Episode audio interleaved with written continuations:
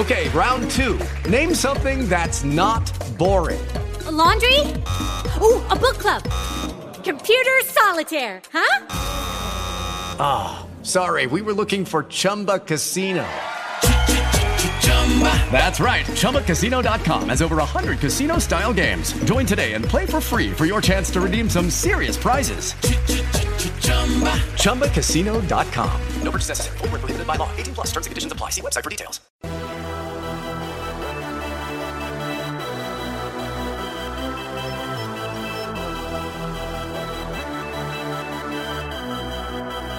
Let's talk hoops.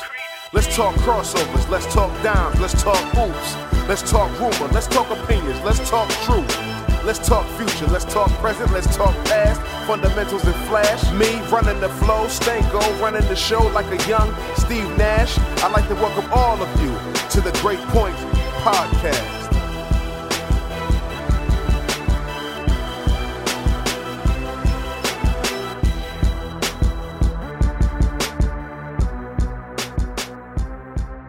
This is Adam Stanko. I host the Great Point Podcast, and today we've got a combined podcast. This isn't just the Great Point Podcast. This is a roundtable NBA preview. Chris Aschmann, you can find him on Twitter at Almighty Ballin'. He's part of Almighty Ballin' at the Almighty Baller Podcast Network. Chris, welcome into the pod. Yeah, thanks, Adam. Happy to be here.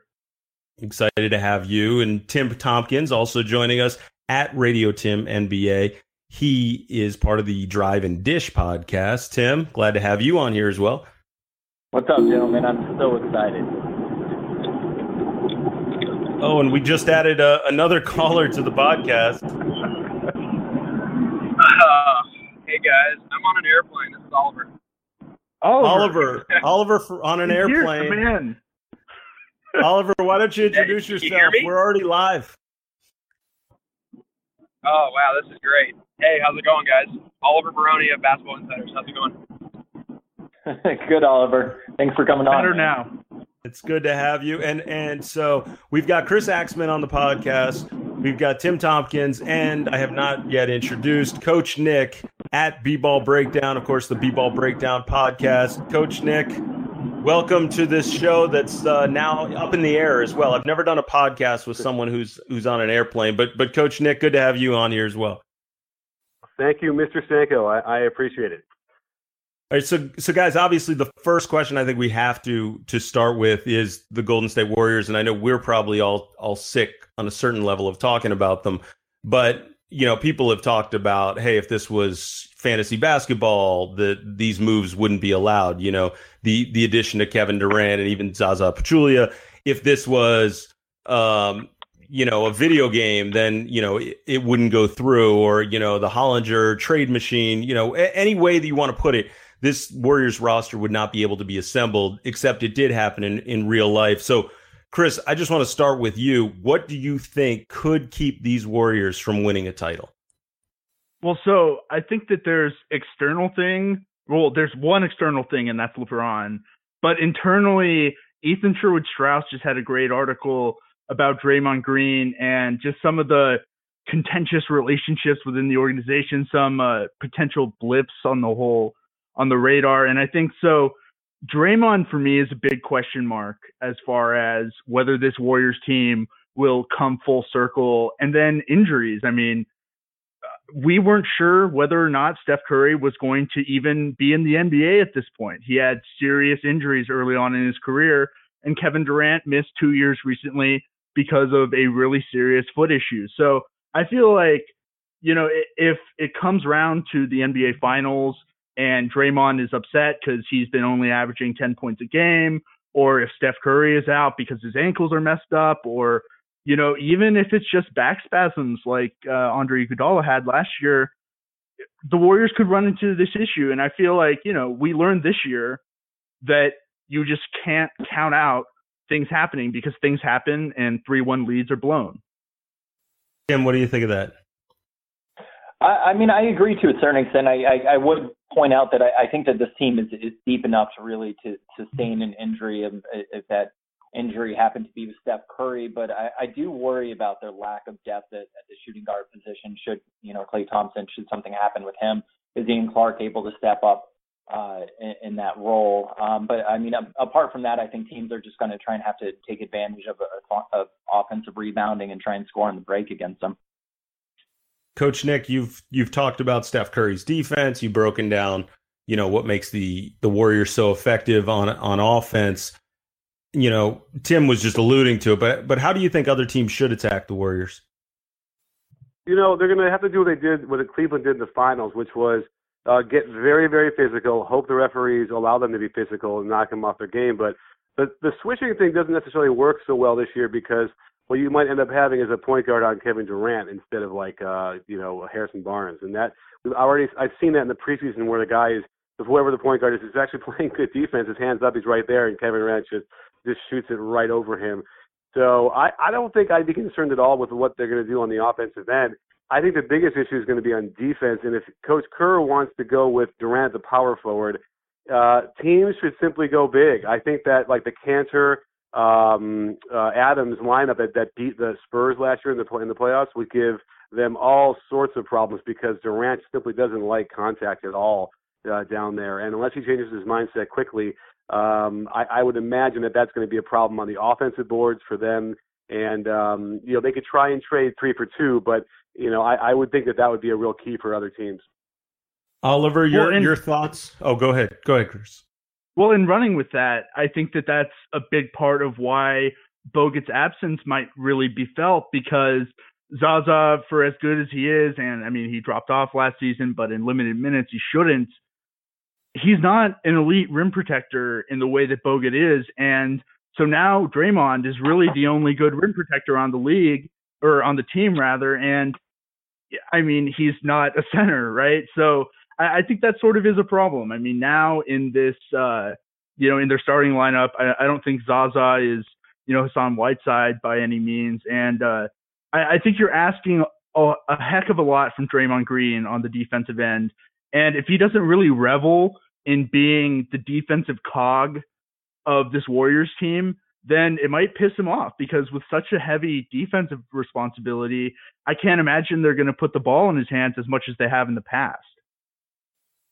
In terms of that ball distribution, and Oliver, I want to get you to chime in here on the Warriors. You know, Kevin Durant had one game last year in which he didn't score 20 points. So we know he's going to get his. I don't think there's any question.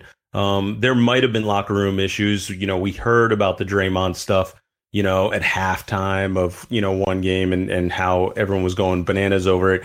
So I guess the big question is, who do you foresee is having an issue if all of a sudden there aren't enough shots to go around?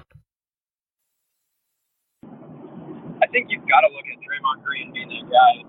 I mean, the thing about Draymond Green is his Olympics kind of run was not what anticipated it being. Obviously, the game, but he's kind of translated this immaturity, lack of attitude, or awareness, I guess, of what he's doing. And I think it's starting to catch up with him just a little bit. And obviously, we talk about that ESPN article that came out, but there's a lot of reasons to kind of be concerned with Draymond Green. And then when you think about it, Klay Thompson was a big portion of this offense last year. Will he still be that same guy this upcoming season? I just don't know. There's just a lot of egos to manage, and Kerr's going to have to do an excellent job at trying to figure that all out. All right. Well, with that being said, Tim, how many games do you think they win this year? What are they projected for? What were the Vegas numbers? It was 66.5. I mean, how many teams in the league realistically ever hit that mark? And I think that they're going to lose a lot more games at the beginning of the season while they try and work out lineups that work. And also, I don't think that the Warriors are going to push themselves like they did last season, because at the end of the day, they're playing against themselves. They're playing against that Bulls record. So I don't see them hitting that 67 game mark. I think it'll be closer to 63 to 65. Coach Nick, what do you think about how much they may have learned from what happened last year, and maybe fatigue playing a part once they hit the finals? Well, it's funny because I was just talking about this with some other people last night, which was You protect these guys. You play them 35 minutes, 34 minutes a game. There's a lot of blowouts in your regular season. The argument could very well be that all of a sudden they're not quite in shape to play 40 minutes of a really intense playoff game, and they look tired. So I don't really – it's not very scientific of an observation of mine, but I wonder if that could be part of the issue, if that's going to be something that they're going to have to deal with. But certainly, that we'll have to see. But, I agree with what they were saying as far as the number of wins, too. It's like I feel like they're going to probably ease the throttle off and, probably sacrifice a few wins for that rest. But, again, it's an interesting dilemma because you want them – really tuned up and ready to play intense playoff competition. And it's hard to do that when you're not playing any fourth quarters. Chris, you agree with that? Well, so I guess the way to counter that potential effect of them being out of shape is rather than sitting them for a couple weeks at a time or something like that, playing all of these stars, at like 25 minutes, on average for all 82 games. And I think that, one, that should keep them in shape. And two, I think we saw against the Clippers in the preseason that just with like 8-10 minutes of that ultra super mega death lineup on the court, you can get a 20-point lead in the first quarter just with that. So I think I might take the over on the Warriors because I just think in the very first quarter, they're going to find out whether or not they can just stroll to an easy victory, because I think a lot of the times without even halftime happening, they're going to know that they're going to win that game because, I mean, what are you going to do when every possession is a fast break three? Like there's just no mathematical way to deal with that if you're an opposing team. So I guess I would be the voice against the consensus that they're going to be under 66.5 because I just think they should get over that easily. Yeah, I think it's too easy for it not to happen. And I'll say another thing on that point is that, a lot's been talked about in spite of the possible depth issues, you're still going to have 2 or 3 superstars playing with the second unit. I don't know that we've ever seen anything like that before in the NBA. I mean, you have to start going back and talking about some of the loaded teams from, the Lakers, Celtics in the mid 80s when, it didn't matter when the bench guys came in, they're playing with a superstar. And, in this case, I mean, these guys just went through a situation in which they were trying to, set a wins record for the regular season. That's not on their mind. But the other part about this that I find very interesting is that, and I don't think it's been talked about a lot, with Kevin Durant joining the team, all of a sudden now you've added some type of chip on their shoulder. I mean, all great players and great teams are looking for ways they can be motivated. We saw it through the years with Michael Jordan and all the examples he set.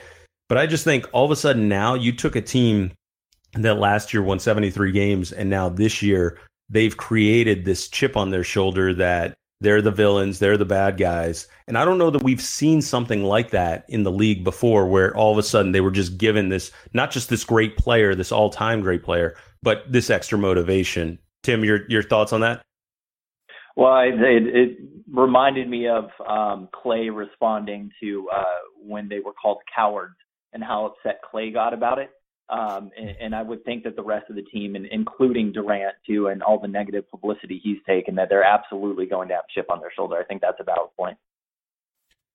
All right. So I just want to go into now some of the other teams in the West. Then I think you have to start out by Adam, talking. I did have one more point about that, which we mentioned at the loss of the finals. And it's very possible that the way they lost and how Steph Curry, did some of the boneheaded turnovers, I'm hoping for the Warriors' sake that would at least inspire a bit of a conversation between the coaching staff and Steph Curry and maybe the whole team in general to once and for all eliminate the stupid turnovers. And that could be their one hope, is that out of all that, and out of the tragedy or the whatever you want to call it for their loss, that might actually be a positive if the conversation was had. And, it was something that Steve Kerr talked about in press conference after press conference, the idea that the team had to cut down on turnovers. It obviously came back to burn them late. So as far as the Spurs go, we're talking about a team last year that won 67 games. Set a franchise win record and still somehow flew under the radar because of the season that the Warriors had. They lost Tim Duncan, added Pau Gasol. So, Chris, how much different will they be from last year? Well, I mean, I think on court, they should be better. I think offensively, Pau is just better than Tim Duncan was last year. Defensively, I think that the Spurs did a really good job of putting Tim in a position where he never had to overextend. And pretty much as long as Danny Green and Kawhi effectively funneled opposing players towards Tim, you know, it was an easy contest and an easy rebound. So Pau should be able to do that. I don't know whether they'll be better or worse, because I just think that culture impact, you know, quote unquote, is just so hard for me to know what that's going to be, because I mean, I didn't expect to see any visible degradation in terms of that this early, but already there's these weird LaMarcus Aldridge rumors. And, you know, we all know that as soon as he left the Blazers, they were a big, happy family. You know, now Tim Duncan's not there. Is that going to start be a problem? So yeah, I think on court, they should be better. And they should be more spread out, and they should be able to play better small ball lineups too. But I don't know what the cultural impact of the whole Tim Duncan thing is. Oliver, our correspondent from the airplane. Yeah, I think, you know, the Spurs are going under the radar. I mean, when you look at it this way, every time Popovich has ever been under the radar, when people aren't talking about them, they end up performing at an extremely high level. So I look for this team to be better on the court. Even with these Aldridge rumors, this plays right into Pop's hand. I like what they're doing. I think Patty Mills is going to be superb this year. The Danny Green injury is a little bit scary, but other than that, I mean, you've got to expect this Spurs team is not 10 wins less, I think is what the Vegas over-under was. I like what the Spurs are going to be this year. I think they'll be a 2 or 3 seed, depending on how the Clippers play this season. But Tim, your thoughts on the Spurs? I mean, I just think that the addition of Pau Gasol and losing Tim Duncan, that just changes their identity so fundamentally from being a defensive-focused team to an offensive focused team. And I mean, one of the great gifts of Pau Gasol is really his passing. And I do think that a lot of people harp on Pau Gasol for his defensive abilities, but I do think that is it's a bit overstated how bad of a defender Pau Gasol is. And, you know, I do think that Patty Mills low-key has been kind of a better point guard at some points than Tony Parker recently. I think seeing it on court will really tell us a lot. And I do think this is going to change them fundamentally defensively, at how they defend the three-point line, about how they run their offense. And I'm high on the Spurs, but I mean, at the end of the day, who can they beat the Warriors? I mean, I just my entire problem with this season that we have right now is I feel like it's so predetermined. And it kind of loses some of the intrigue, at least over in the West, no? Yeah, you could have waited till the end of the podcast to mention that so that people didn't. Yeah, I sure could have, my bad. Coach Nick, what do you think about that? Can the Spurs beat the Warriors in a 7-game playoff? Well, the strange thing about last year, we did some breakdowns, was that the starters kind of went old school 90s ISO ball. And then when the bench came in, they were doing all the beautiful game stuff. And that was very much of a dichotomy and kind of troubling to me. And the good news is that going through some of their offense this year with Pau, there's a lot of triangle. There's a lot of the beautiful game motion with the starters. So that's good. And I suspect that they'll be able to, you know, be the efficient machine that they normally are on offense. But, you know, Pau Gasol on defense is really a troubling thing. And it's been that way for a long time. And the only question is, can they somehow score enough to offset the issues that they're going to deal with? And I just don't feel great about that at all. And Danny Green is hurt to start the season, and that's obviously their second-best defender, certainly on the perimeter. So I don't see where the defense is going to be good enough for them to really compete in deep into the West. It's just too deep and too hard and too many teams. And you know, so I have reservations, but at the very least in the regular season, I would expect their same, you know, excellent standards to work. It's just, you know, in that second round, that third round, I don't know. I don't know if they can defend well enough. You talk about that depth in the West. So Chris, I toss this question to you. Who do you think behind the Warriors and then the Spurs? Who's next in line in the West? Who should we be talking about? I'm not sure. I guess the Clippers are the obvious answer, but I'm not sure why they could possibly be better than the Warriors. So, I mean, if the first next contender up, right, you're already saying, well, something ridiculous would have to happen. It's almost like at that point, what is a contender even? Because if, 29 other NBA arenas exploded, Philly would win a championship next year. And you can't put that into the equation. I guess the Rockets, I think, will be better than people realize. I think that people are dealing with seeing that their offense is going to be so good and seeing that their defense won't be as good, and assuming that that means, well, if they have good offense and their defense isn't as good, it means that they have bad defense. But I think the reality for the Rockets is that they have a really good offense and just like a meh defense. Like, they'll be okay.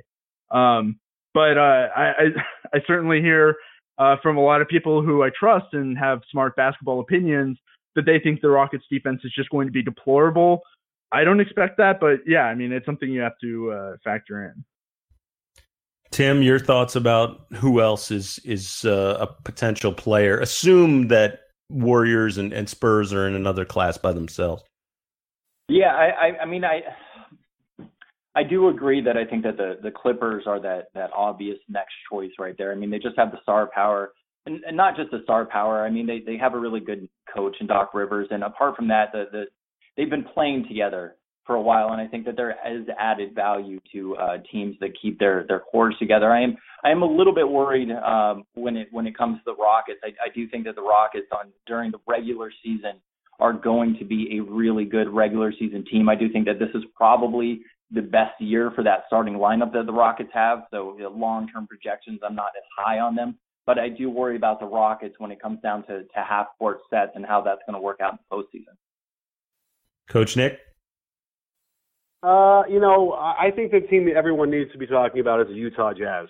What they did in the offseason to add to a team that won 48 games already has been pretty impressive. You're talking about adding Joe Johnson, George Hill, and Boris Diaw to a team that was already developing and doing well. Now, they had some injury stuff to start the season, but I'm telling you, they have a really good coach. I mean, I would say that Quinn Snyder is a better coach than Doc Rivers. And I think that they, the only unfortunate thing was they lost the damn Kobe game last year at the end of the season, and that cost them the playoffs, I believe. If they had just had that first-round playoff experience, I'd feel really good about them. But I'm telling you, I think people are sleeping on them. And they go 10 deep. They really do. And it's like, I know the West is brutal as well, but these are the guys I'm going to have fun watching, and I anticipate them surprising a lot of people. Well, so can I actually ask Coach Nick a question here? Sure. Of course. When the game grinds down, do you put Gordon Hayward on the level that he can just make something happen and just somehow get the ball in the basket for the Jazz on the same level of a guy like James Harden? I mean, because that's my problem. Like, what? Like, how do they make it work when nothing else is working? And it seems like in the past they haven't been able to do that, and I'm not sure anything has changed in that regard. Oh, well, it's not Gordon Hayward that's going to need to do that. It is my man, Rodney Hood. He is the guy I think was prepared to start to do well. He showed signs. If you watch the Jazz from last year, there were times when he took over and he would ISO and just create shots. Plus, he hops on almost all of his jump shots, which is, going to put him right on the top of my list either way. But I'm telling you, I think that guy is going to develop into a go-to scorer and is going to blossom this year. So, because I think that, I like Gordon Hayward, but I don't think he's as good as what other people, might think he is. I think he's got a ceiling, and I think we've seen that ceiling already. But I think that Rodney Hood is the guy who can post up. He can now put the ball on the floor. He can certainly shoot. I think he's the guy. Yeah. Can I ask you guys a question about the Gordon Hayward injury? And Coach Nick, this might be more of a question for you, but he has a fractured fourth meniscus, I think it is. How much do you expect that to impact his shooting once he is able to even take the court throughout the course of the season? Yeah, that's going to be a tough one. It's on his shooting hand, right? Before I can say anything. Yeah, I believe it's on his fourth metacarpal. There you go. Right, so it's like the Jones fracture of the hand. Yeah, it's it will no doubt be a problem, and I'm sure there might be numbness as well, or something that's its healing and the weakness. So yeah, that will be a problem. I mean, let's put it the other way. I would be shocked if he came back and was like had a stroke going right away. That said, if they are really precautious and like really keep him out for an extended long time, maybe let's say they're doing well, right? Like they already have a decent amount of guards. If they're doing well, they can keep him out an extra 3-4 weeks, and maybe he can come back and he'll be as good as new. But there's no question that once that cast comes off or whatever, and he's going to get back on the court, there's going to be weeks and weeks where he's going to have to get that strength back up. It's going to be a problem. I wanted to ask Oliver up in the sky if he's still with us. We are battling the elements. You in the sky. I got this horde of dogs right running through my house.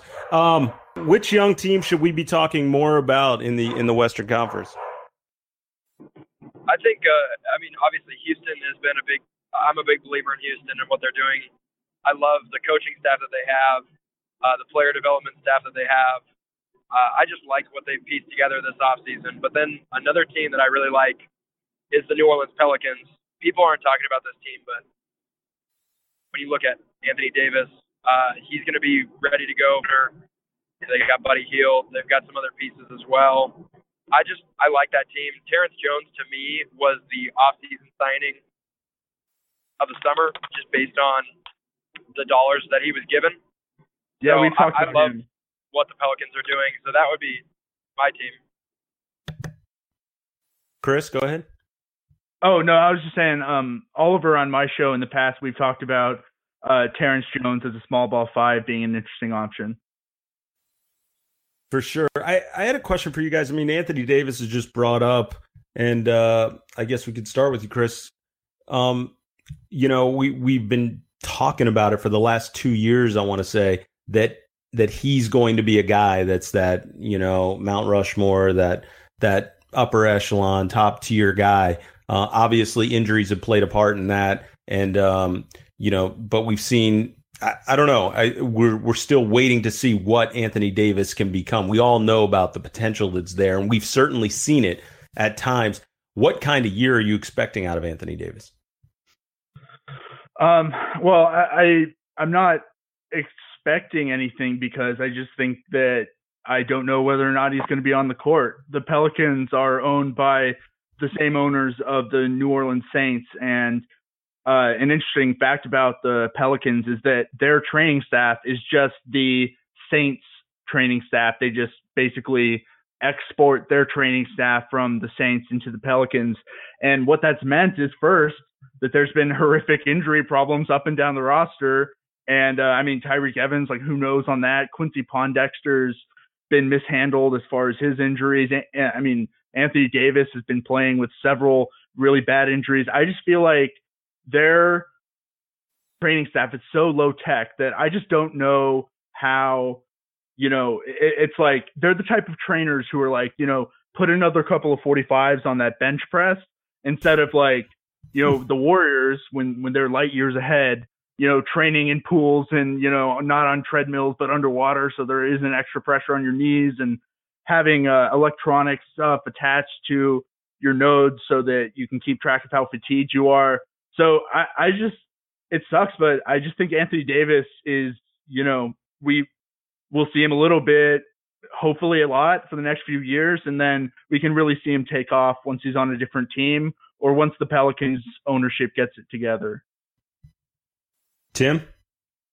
Yeah, I think it's interesting. I think that last year when the GM survey came out that, 86% of GMs said that if they have one player to start a franchise with, that it would be Anthony Davis. And then you look at it this year, obviously Karl-Anthony Towns took the reign on that, but I don't think Anthony Davis was even in the top four. I believe he was in the top five, but just what a difference 1 year can make. I did forget about that with the Pelicans using the football team's trainers and how much of an impact. You look at Davis and it doesn't seem to be recurring injuries. It seems to be just one different, fractured left hand, an ankle problem, back spasms, a right hip strain, a sore left knee, a sprained ankle, just one thing after another. But again, I do think that Anthony Davis he feels like he has a chip on his shoulder, comparable to how the Warriors do. And he has a lot to prove this year, and I think he's going to do it.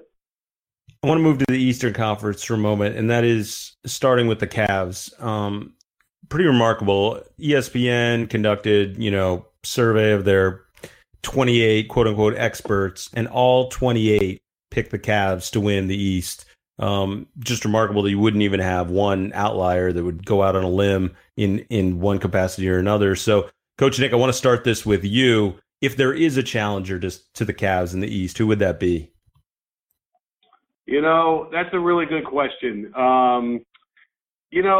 Let's see here. It's a weird East at this point because I always felt like the Raptors had a ceiling as well, and I know that they kind of made it to the conference finals and fizzled out a little bit, and their team is different this year too. So I don't know. I feel like they're not the people that could knock them off.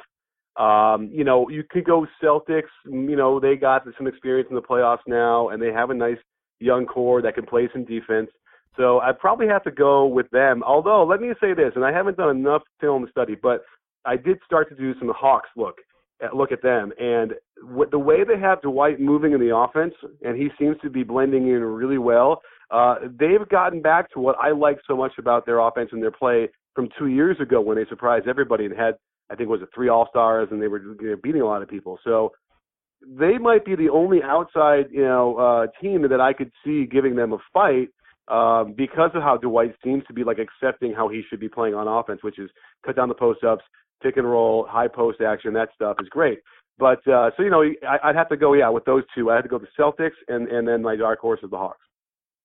Oliver, up there in the sky, anybody else? I think I'm actually with Coach Nick on this. Both of those picks are just solid. I think the Celtics give them the most problems. Just based on what the Cavaliers had said earlier this offseason, every game was a different set. They had tons of different rotations. It was really, really hard to kind of figure out for the Cavaliers. And James Jones, Kyrie Irving, there were a ton of guys that were quoted in saying this was one of the most difficult teams they played against in the playoffs. So I think that the Boston Celtics have an advantage there, coaching-wise, too. Brad Stevens, which I think he's a top 5 coach in the NBA.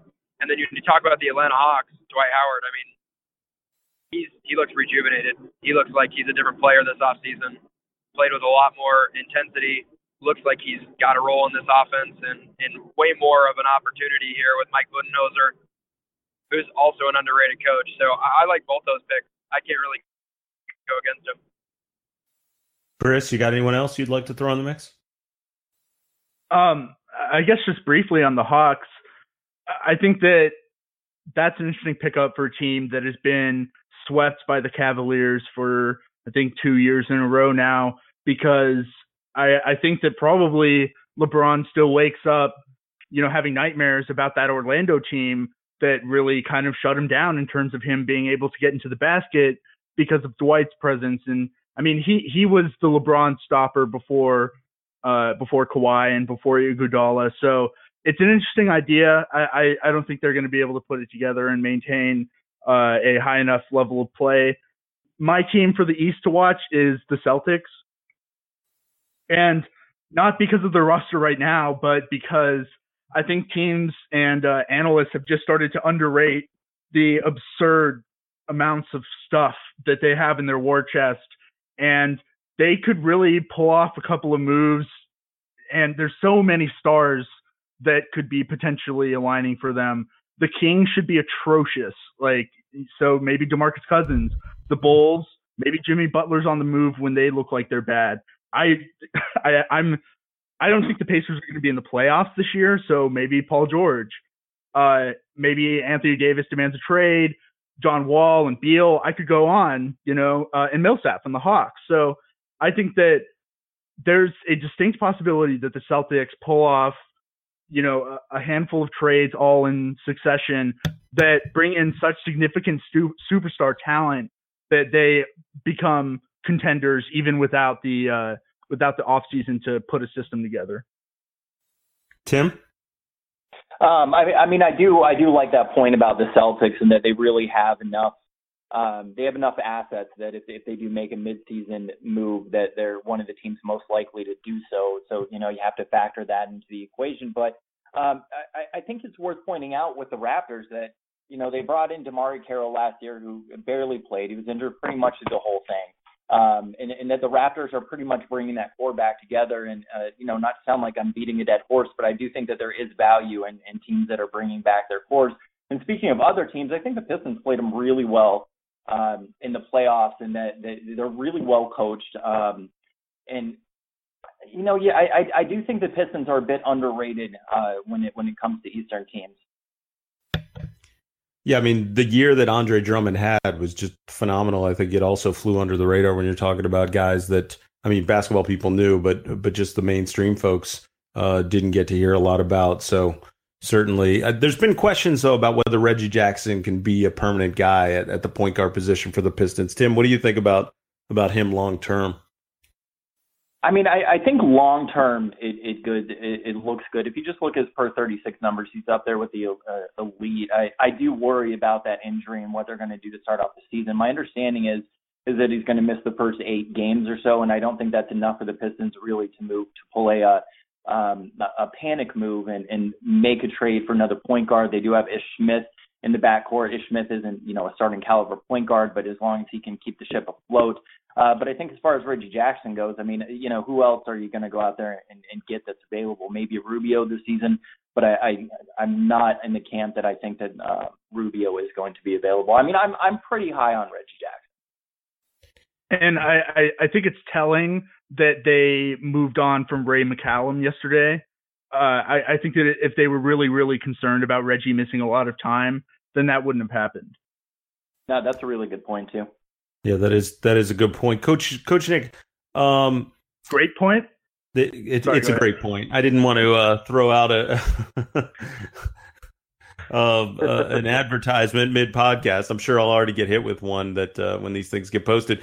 I did want to ask Coach Nick though about the Knicks. I know that, you know, obviously they got a lot of pub for you know the roster that they've now put together with Joakim Noah and Derek Rose and then Derek Rose's civil trial.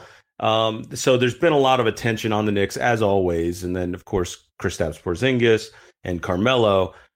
I'm just curious, though, if this team were to stay healthy under Jeff Hornacek, what kind of potential can we realistically foresee?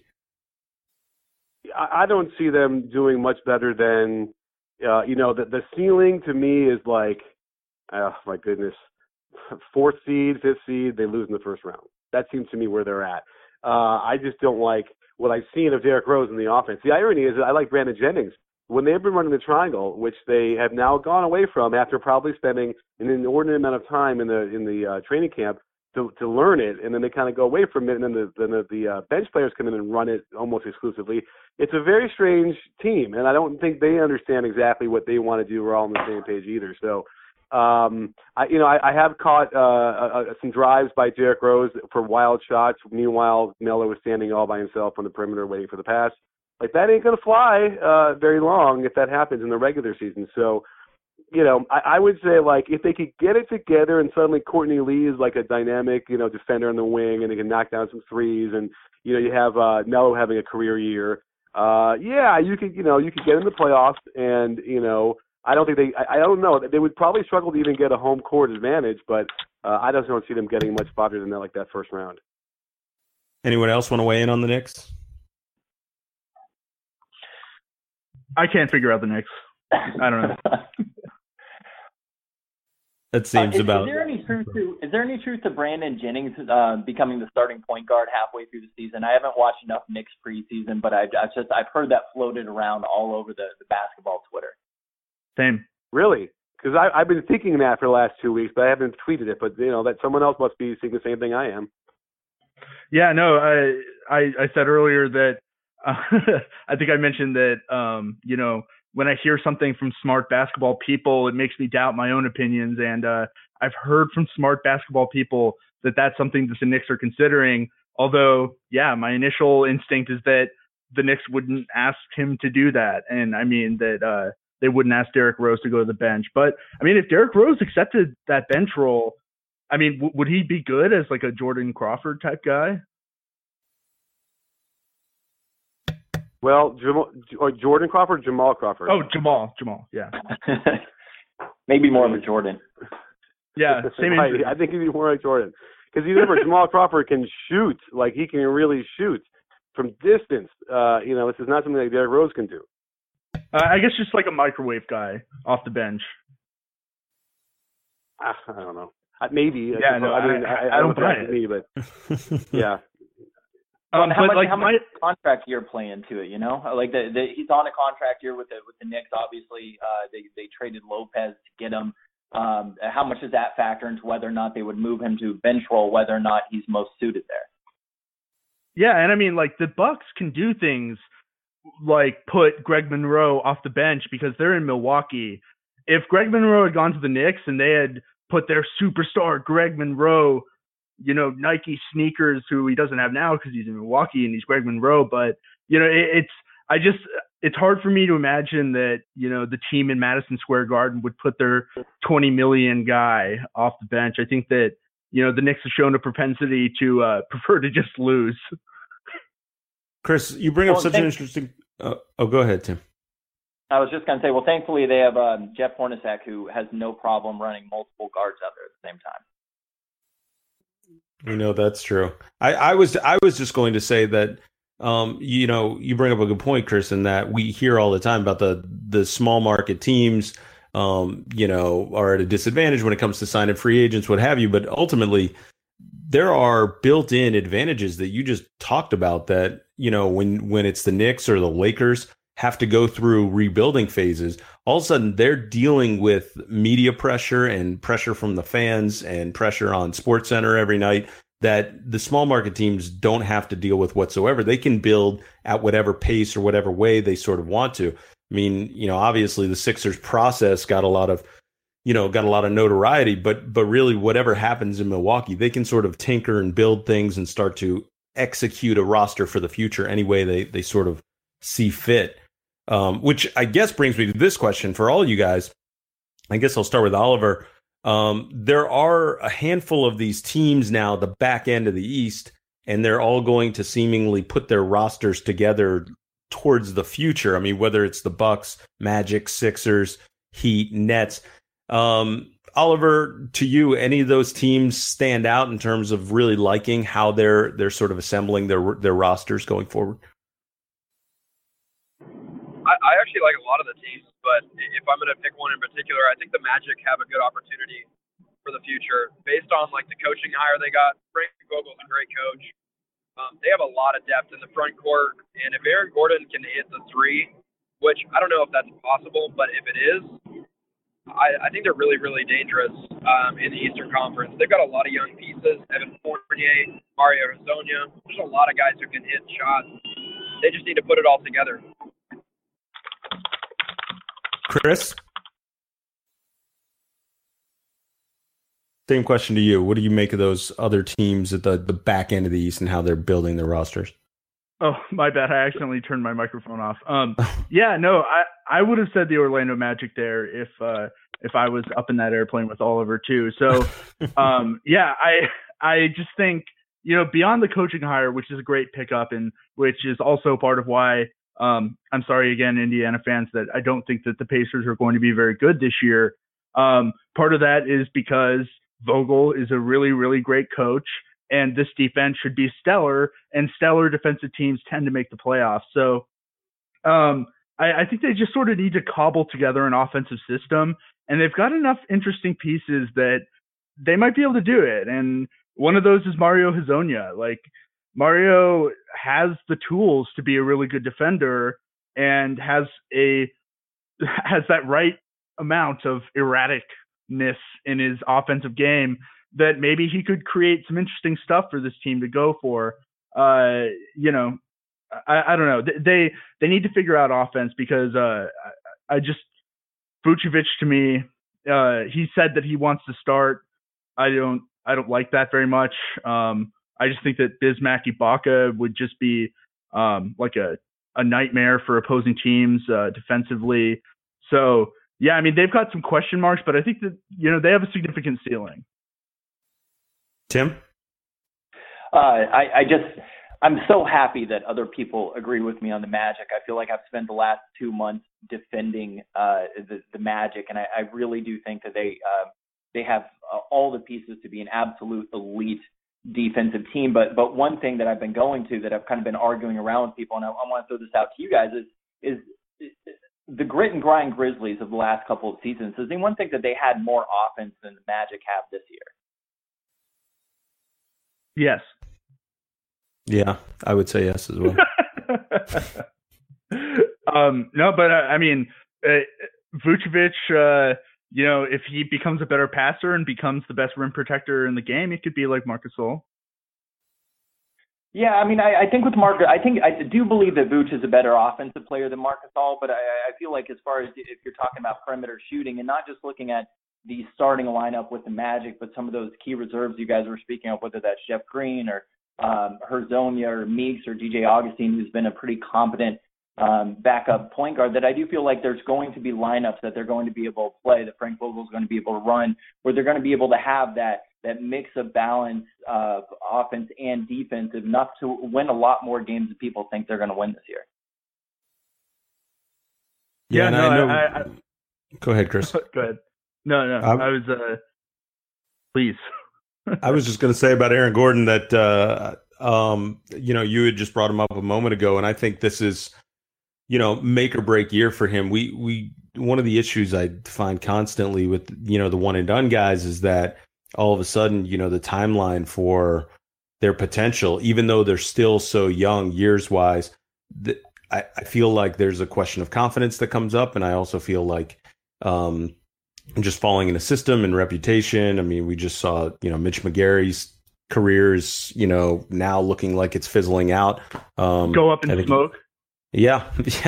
And I just think with so many of these one and done players, obviously that the potential is there. And Aaron Gordon is such a young guy and has so much talent, incredibly explosive defensively. He can be a complete nightmare. I mean, he can guard, you know, essentially I'd say 2 through 5. I don't know that you're sticking them on point guards, but I just think the guy has so much potential. I'm so curious as to this year's team where he fits in. And if he doesn't, or if it goes slowly and we see continued issues with the jumper, then all of a sudden now is that the end of Aaron Gordon? Are we never going to get a chance to see the guy that I think we all believe he could ultimately one day become? Well, he was better after the All-Star break last year, wasn't he?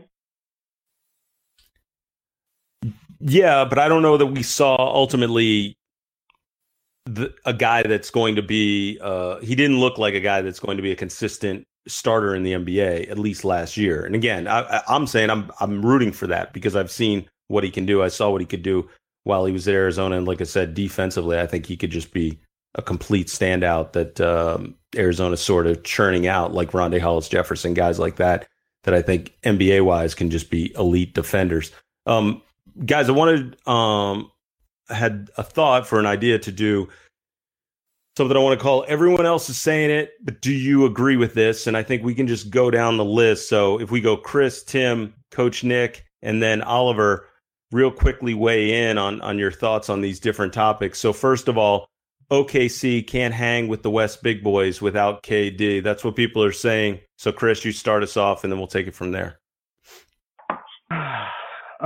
So I talked to Andrew from the Down to Dunk podcast for my OKC team preview, and what I said is that, you know, when you were a kid, no one except for internet troll type of people, no one wants to kick the guy who's down, who just got his lunch money beaten up and his holographic Charizard stolen from him by the neighborhood bully. Like no one wants to just rub dirt in that guy's face. And I think that the media has sort of subconsciously or implicitly kind of wanted to live in a world where the Thunder don't just drop off the map, you know, because it feels better. So I don't take any pleasure in saying this, but you don't lose a guy like Kevin Durant and just go about business as usual. I remember when the first year that the Cavs were playing without LeBron James. You know, they were a 61-win team before he left. And, you know, the analysts were like, well, you know, they should still be around like the 8th seed, you know, still in the playoffs. Like, they were such a good team with LeBron. It makes sense. You're only losing one guy, right? Well, when that guy is KD or LeBron, it's bad. So, yeah, I it doesn't feel good to me to say this, but I don't think the Thunder are like sniffing a 5 or 6 seed. And honestly, I would be a bit stunned if they made the playoffs at all. I think if we're looking at the teams in the West, that everyone pretty much has the Grizzlies right above, well, for the most part, right above the Thunder. And I think with the Grizzlies, if you're looking at them as a team, that one injury to one of their key players, and they're just a significant drop in talent level. And I do think that there's going to be opportunities for the Thunder to be good. What I find really intriguing about the Thunder is their backcourt of Westbrook and Oladipo, and their frontcourt of Kanter and Adams, and whether or not those guys can really take a leap this year. Kyle Singler has been fantastic in preseason. Can he keep that up? Do they trade for Rudy Gay? I am putting the Thunder in the playoffs, but I'm not giving them home court advantage. Coach Nick? Yeah, you know, I want to say that they'll battle for the 8th seed, but then I'm looking at their lineup, and I know that the Twin Towers had a lot of success in the playoffs against the Spurs, but I don't know. I mean, I'm not buying if it's Robertson and Singler in the starting lineup of a Western Conference team being a threat much at all. So that's where I stand on that. Even though Russell, you know, I don't know if he's going to go nuclear, but he certainly is going to, you know, his part to fill up the stat chart. But we've seen him do that before when KD was injured, and they didn't win. They just couldn't put it all together with many of the same pieces. So, you know, I would say their best hope scenario, and who knows if this could be way off, but I would say that they'll probably compete for like the 7th, 8th spot and might come up short. Oliver? But I thought you were such a Russell Westbrook fan. You know, Russ and I, it's complicated. You know, a coaching relationship is always complicated. You know, there are some things that I do, but that he does well, and there are other things that the Russell Westbrook fans want to torture me on, and you know, so yes, I am. I'm not like the hugest fan of his game. Well, and you know, I think part of the reason, and you know, for the listeners out there, in case you're not following Coach Nick's work, first you should, and second, he's mentioned that he has questions about Russell Westbrook in the past, and a big part of that is, yeah, you can put Russell Westbrook and Kevin Durant up on that superstar shelf if you want, but if you're defining a superstar in terms of, you know, superstar efficiency, Russell Westbrook just simply isn't there. So that's the problem for me, is like how do you have an above average defense if you have Kanter out there, right? And if you don't have Kanter out there, how do you have an above average efficiency offense? So I just I struggle to think of even one lineup that they can put out there that is a playoff caliber lineup once you finish you know, equating the fact that you lost all this efficiency coming from Kevin Durant that Russell Westbrook won't be able to manufacture. And then on defense, you know, I don't know, you're starting Kanter now, presumably, or maybe you're not, but I don't believe in that. Oliver, you want to weigh in on this? Yeah, for sure. I mean, I'm on the OKC and of them not making the playoffs at this point. I just don't think they're good enough. Like, if you look at it on paper, Durant did so much on offense for this team. He's the most, if not the second most efficient player in the NBA. And when you lose a player like that, that puts a huge weight on Russell Westbrook's shoulders that I don't think he's ready for. He's inefficient on a lot of parts of his game. Of course, we all know him as a great player for the intangibles that he possesses, but there's a lot of things to kind of question about this team overall. I just don't think they're a playoff team. I don't think they are.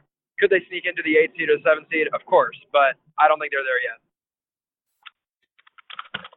All right, so the Russell Westbrook and the kind of year he's going to have actually is a good segue to get to the next part of everyone is saying it, but do you agree? The MVP winner will not come from Golden State. Chris?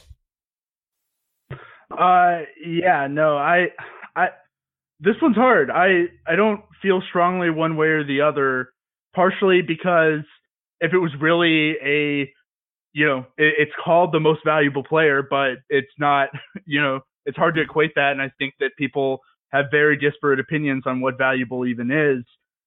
I would hope that LeBron James gets that legacy MVP that Derek Rose sort of took from him because the Derek Rose narrative was better at the time.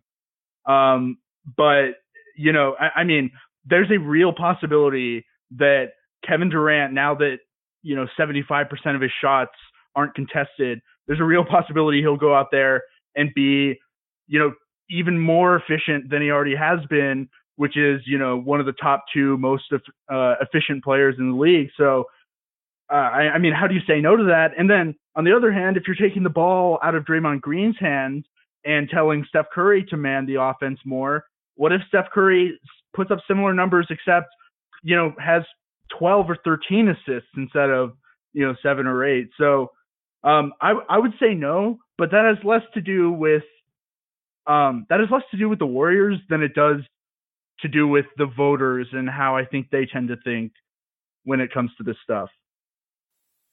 Tim?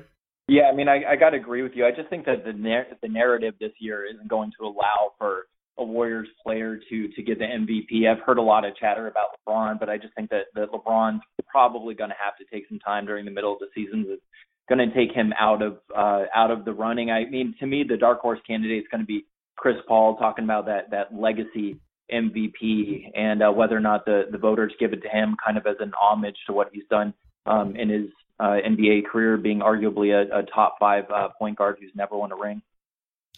Coach Nick? You know, I this is a really good question, and I really, you know, I might have to go with the LeBron take on that as far as MVP goes. All right, Oliver? I actually, I had KD second in my MVP kind of rankings, I guess you could call it. Ben Golliver of Sports Illustrated really talked me into this one. Did a pretty good job at it, too. I mean, if the Warriors, realistically, if they win 67, 68, 69 games this season, which isn't out of the question or the realm of possibility, Kevin Durant's the number one player on this team. And let's say the Cavs, they cruise through the regular season. LeBron has his regular numbers. I don't think it's out of the realm of possibility to think that Kevin Durant at 25, 6, and 4, if there's no one else available. Yeah, I think the one thing for me is the Russell Westbrook video game numbers are going to be bananas. I mean, when you start to get into efficiency and you start to talk about shooting percentage, the interesting thing about the Warriors players is, I mean, for as brilliant as Steph Curry was last year and the numbers that he put up from both field goal percentage, 3-point percentage, I think they go up. I mean, he's going to get better opportunities and better shots because of the points you guys had brought up earlier in the podcast, just in terms of, you know, how you handle the pick and roll and pick and pop and such. And then, you know, same thing for Kevin Durant. Their shooting numbers, I think there's no way they don't go up. I'm just curious about how the voters then examine a guy if we're looking at Westbrook as a guy that we've seen what he does when other players go down with injury. I mean, if he realistically puts up 28 points, 9 rebounds, 9 assists a game, I mean, I know that seems crazy, but a guy that's as motivated as he is and is going to get the shots that he will and as much of the ball as he will, I don't think that that's completely absurd. I think he's going to put up some ridiculous numbers this year. And those numbers alone stand out. Go ahead. I want to revise my answer, actually, now thinking about what you're saying, in that, you know, as far as Russ goes, like, there's no matter what he does, if his team doesn't finish, you know, I would say it has to be like fourth. They have to be somewhat, you know, enough wins to be considered MVP. I would think. I don't think we've really had that MVP who hasn't made the playoffs before, right? And we talked about that in the past. And so, so I think that maybe James Harden could be in that conversation for the exact same reason. It'd be, you know, as he might fill up the stat sheet, they might surprise and get to fourth, let's say. That might be enough to shift some sort of weird narrative that perhaps he got robbed last year from the All-NBA teams. You know, like, he didn't make a one All-NBA team, and that was just, like, silly. He had a really good year. He got him in the playoffs with a, you know, a tough season. And if he plays his cards right and he doesn't get his other coach fired and things go well, was that out loud? Sorry. You know, then I think he should be under consideration for sure, as long as the Rockets get enough wins. And which actually leads, and Oliver was chiming in, and I want to get to him on this, leads to the next one that I was going to bring up, that James Harden's move to point guard is going to be awesome. A lot of people are talking about that, but do you agree? Oliver, why don't you start this one off? Well, hey, actually, before that, can I say one more MVP candidate? Sure, hit us.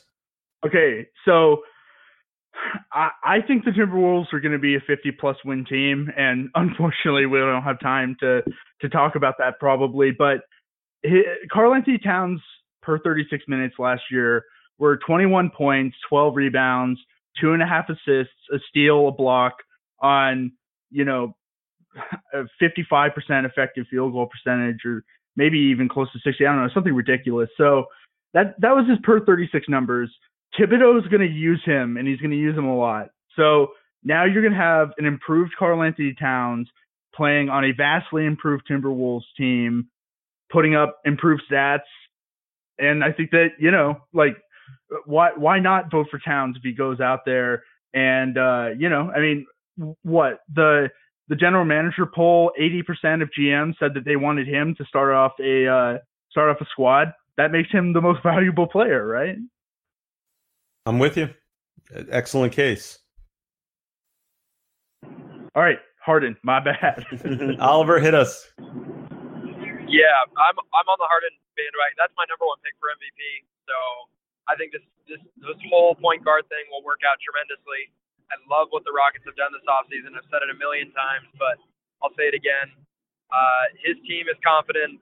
I think his leadership qualities have changed. I think he's reanalyzed himself. I think this is going to be the perfect combination under Mike D'Antoni to offense, if not the best offense in the NBA.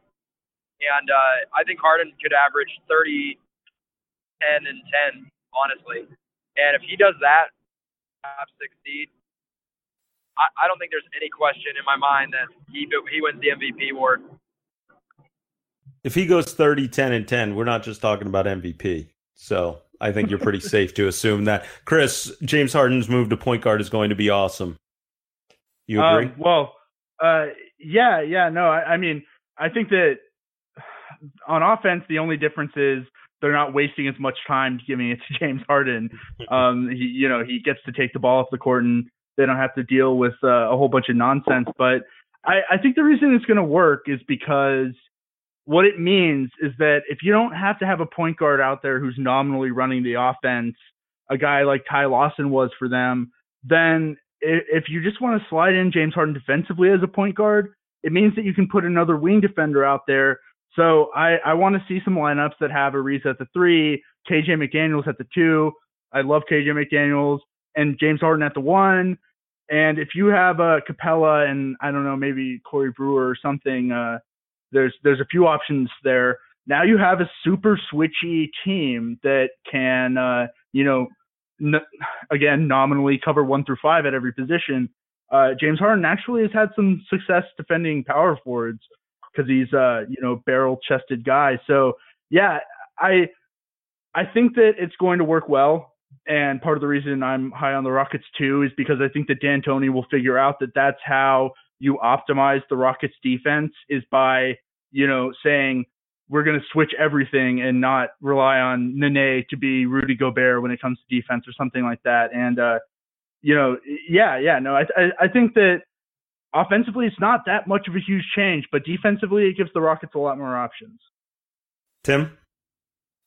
I think it's funny that Chris brought up James Harden being able to defend power forwards. It reminds me of when James Harden was defending LeBron James back in the day in those OKC playoff series. But I think that when it comes to a point guard defense, or somebody's defense, that's easier to hide a point guard. Most of the time that point guard defense is a bit overrated as is. I think James Harden has been the point guard basically this entire time, and he's just been slotted in at the shooting guard spot. He's really been the one running the offense. I think it'll be a really fun year, and low-key, I mean, he could he could get that MVP nod, but I think so much of that's going to have to do with how the team positions themselves when it comes to the playoffs, and, you know, same thing for the Russ Westbrook nod. Coach Nick, James Harden's move to point guard going to be awesome? I think it'll be awesome, like everyone has said, on offense, and I kind of hope that they find him in other situations as well, or not just sort of the typical point guard. There's a lot of options for him on the high post as well, and just existing in D'Antoni's offense, which I think would be really exciting. So I think that, yeah, he's going to be awesome there. You know, defensively, you know, what's frustrating is there's been tantalizing evidence. I know it's scant and, you know, almost non-existent, but we've seen him be passable, average, maybe even make a play or two on defense in the past. Yeah. And so, you know, if he could kind of do that, like you said, if they can put Capella and Ariza and those guys, and Beverly comes back from injury, you know, who could play, you know, alongside him, even though he's the point guard. You know, I think that they could figure something out there. But again, that's the hardest thing for any NBA coach. The X's and O's are you know, knowable, and but you just never can figure out which five to play with whom, and that's what, you know, D'Antoni's challenge is probably going to end up being for the most part. And parenthetically, it definitely feels like most NBA coaches do not study five-man lineups that much, if at all, and that's also strange and weird. And that might be the chief, like, analytics argument when, like, you know, people resist analytics. It's like, for some reason, the five-man lineup seems to be ignored. So get back to the James Harden thing. Yeah, he should be awesome on an offensive standpoint, and I would hope that, yes, he could get to be average on defense, and that would certainly be really good for the Rockets. Coach Nick, when can we expect the B-ball breakdown on is James Harden's defense really as bad as everyone says it is? Because you know that one's coming at some point this year. You know, that is a really great one, because, you know, someone beat me to the bad version where they just string all his bad plays together. But and then obviously I'm on the record saying Steph is an elite defender. So, you know, you know what? I will not take, you will have to get all the credit for the idea, because I hadn't really thought about it. But, you know, if there's a body of evidence, I certainly would think, you know, as early as possible in the season would be a good time to prove to people that he's out there playing some D.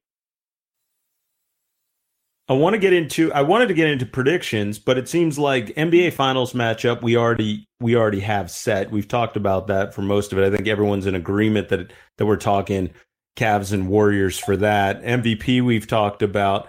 One thing we haven't, though, is Rookie of the Year. Chris, who's your Rookie of the Year pick? I don't know. I'm maybe not the right person to start with on this one, because I can only say things that I don't like about certain rookies. I guess I'll say Buddy Hield, but just cede the floor to the rest of you guys. Tim? I mean, I think it's funny. I've heard so much chatter about the Chris Dunn thing, and look, I don't think that Tibbs is going to be playing Chris Dunn enough minutes to where he'll be warranted Rookie of the Year. I've heard the Joel Embiid argument, but I think his minutes are going to be limited. I mean, I got to agree. I think that Buddy Hield he's in the best position really to get that Rookie of the Year. The Pelicans, they don't have a lot of depth at shooting guard. He's looked pretty good in preseason, averaged 12 points, 4 rebounds, 43% shooting. I think that Buddy Hield is in the best position to make the best case for Rookie of the Year. Coach Nick?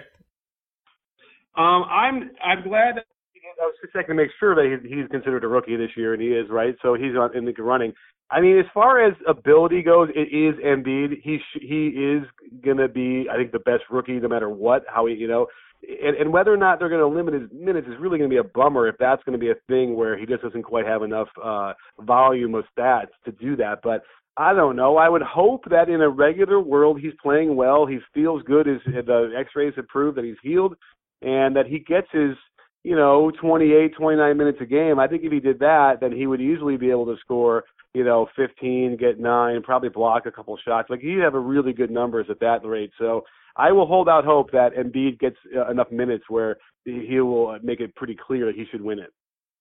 Well, you know, actually, I'm gonna after we get off of this podcast here, I'm gonna be calling up Keith Pompey, who covers the 76ers, and we're going for a State of the Big Man address. And Embiid is, of course, who we're gonna talk about. And in doing my notes, their last preseason game, the 76ers, he put up 18 points and 9 rebounds on like some absurd efficiency, but he did it in 24 minutes. So I think it's quite possible that even in limited minutes, his numbers just like per second that he's out there might be just too overwhelming to give it to someone else. Interesting stat about Embiid too. The first regular season game in which he has 10 field goal attempts will be the first time he's ever done that in his career. Obviously, it'll be the first time in the NBA. He never did that when he was at Kansas. The most field goal attempts he ever had was 9. Oliver, you want to weigh in on Rookie of the Year?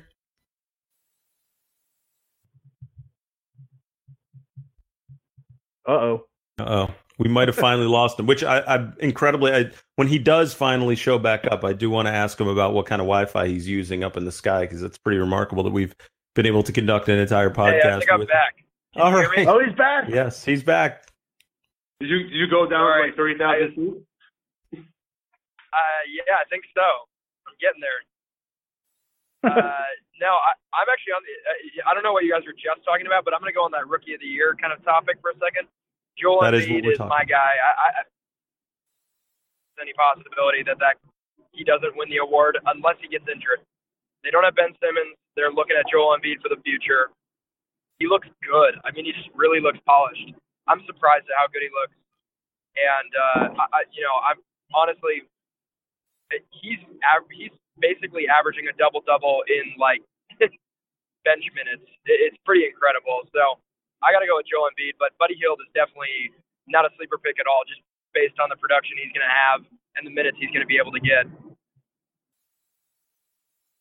All right, and lastly for you guys, the last topic I want to hit on is just a team that you think either on the positive note or the negative note that will be the biggest surprise, just shocking everyone in the league. And feel free to go out on a limb. Chris, why don't you start us off? The team just in the NBA this year that's going to be the biggest surprise. I'm sorry again, Indiana. I it doesn't feel good telling people. I wish every team could go out there and win 73 wins. But for a lot of the same reasons that actually I don't think that the Thunder are going to be super great, is having a low-efficiency superstar, having that volume scorer type guy is all right as long as you have, the defense to back that up, to have that be all right, and efficient scorers around him. And in the past, you've had guys like David West to provide the efficiency and like George Hill, who is ultra underrated. And, even though the conversation around point guard defense is, that it's not ultra important. I think that George Hill was a big part of why Indiana's defense was elite for so long. Now he's gone.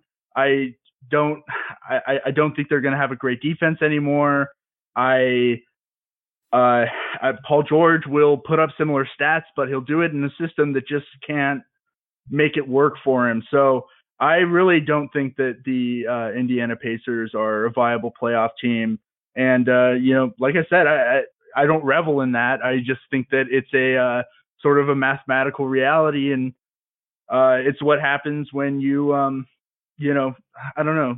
Larry Bird, he's been in basketball a lot longer than I have. Maybe he knows something that I don't. Tim, your biggest surprise? Biggest surprise? I'm going to go with the Wizards. I just think that last year they were not healthy. I think that they were a lot better after they brought in Markieff Morris. I think he's been really good for them in the preseason. I think they got a healthy John Wall. I'm reading reports they're going to start increasing his minutes as the season goes along. Bradley Beal can stay healthy. I think that there's so much recency bias in the NBA, and we all kind of forgot how good the Wizards were just 2 seasons ago. And I'm expecting the Wizards to have a breakout year. Coach Nick? That's kind of hilarious because I was going to put them in my biggest disappointment of the year for the Wizards. You're much smarter than me with basketball, so I'll take your opinion on it. I don't know. I haven't put enough eyeballs on them in the preseason to see how the dynamic is between Wall and Beal and all those things. But you're right. If they're healthy, there should be something there. I kind of talk about the Jazz as far as who I'm like. irrationally exuberant on. And by the way, Hayward injured his left hand. That's actually really good. That shouldn't affect his shooting as much. So, you know, if it's not much surprise, I think the Jazz, although the weird thing is that the Timberwolves are probably will probably do what I think the Jazz will do. So I don't know who I'm supposed to commit to, but certainly as far as the positive surprise, I'm going with the Jazz and you know, with the Timberwolves as a 1A. Oliver? I've got the Pelicans. I think they're going to make the playoffs this year, and a lot of people are putting them at 35 wins, maybe less than that. I think the Pelicans could make a sneaky little run in the playoffs if Anthony Davis is healthy. Alvin Gentry is a great coach. I love the Terrence Jones pickup. I love Ejuan Moore. I just like all the underrated pieces they kind of picked up. Well, guys, this has been – and I think that Drew Holiday will expect him to. I think the Pelicans are in the running for the playoffs in the West. This has been a blast. It's been a lot of fun, and not only have I gotten to know you guys, only Coach Nick I knew before today, but an incredibly new experience for me, podcasting with someone who's been in an airplane. That's remarkable. So thank you, Oliver, for contributing. Guys. Still here, trying. Does anyone before we do our goodbyes? Does anyone want to go out on a limb and say that the Golden State Warriors will not win the NBA championship this year? Okay, I guess not. Chirp. So, real quick this is the last thing I promise. Chris Aschmann, people can find you at Almighty Ballin'. Why don't you tell them about what you're working on as far as the podcast goes? Yeah, I'm the host of Almighty Ball and the Almighty Podcast, and I'm without a doubt the worst host on the Almighty Baller Podcast Network, but not because I'm not good, but because the other hosts are so great. You know, we're happy to be providing around-the-clock basketball podcast content on everything out there, from fantasy hoops to the WNBA to, coaching. We're going to give Coach Nick a run for his money, maybe, eventually. Maybe. Stay tuned.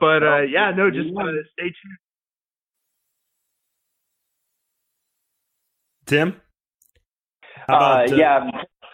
Tompkins, you can find me on Twitter at Radio Tim NBA. I'm one of the hosts of the Drive and Dish Podcast. We've been going 3 years strong with Kevin Rayfuse and Justin Kuzart. We just finished up our conference previews, and you can find us, anywhere, iTunes, Stitcher, Smart This, Smart That, Drive and Dish Podcast, and driveanddishpodcast.com. Coach Nick at B-Ball Breakdown. You want to tell them about that?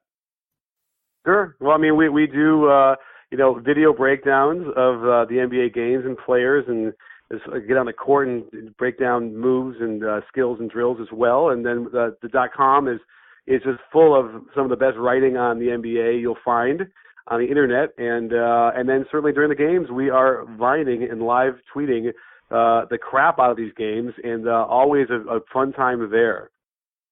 And lastly, but of course not least, Oliver Maroney from outer space at B-Ball Insiders. Oliver, what are you working on? I've got a couple player interviews coming up here. Hopefully I'll touch down in Portland so I can get some time with some players tonight, potentially. I do a lot of exclusive little interviews and side pieces at B-Ball Insiders. You can follow them there. You can follow me on Twitter at O'Maroney NBA. And I'm Adam Stanka. You can find me on Twitter at Naismith Lives. I host the Great Point Podcast, and we do long-form interviews with a lot of interesting basketball minds, from Rex Chapman and Don McClain to Sonny Vaccaro and Coach Nick. So, and hopefully all you guys will join me at some point on the Great Point Podcast. I would love it. You guys were excellent. So thank you very much, and really appreciate doing this. This was a lot of fun. Hey, Adam, you did a wonderful job hosting, man. Thank you, sir. Yeah, great job. Well, I got to go scuba dive and do a podcast from under the ocean. So I'm glad we're checking out. Awesome. I'm signing off, guys. Thank you. Hello, it is Ryan, and I was on a flight the other day playing one of my favorite social spin slot games on ChumbaCasino.com. I looked over at the person sitting next to me, and you know what they were doing? They were also playing Chumba Casino. Coincidence? I think not. Everybody's loving having fun with it. Chumba Casino's home to hundreds of casino-style games that you can play for free anytime, anywhere, even at 30,000 feet. So sign up now at ChumbaCasino.com to claim your free welcome bonus. That's ChumbaCasino.com and live the Chumba life. No purchase necessary. VGW. Void where prohibited by law. See terms and conditions. 18+.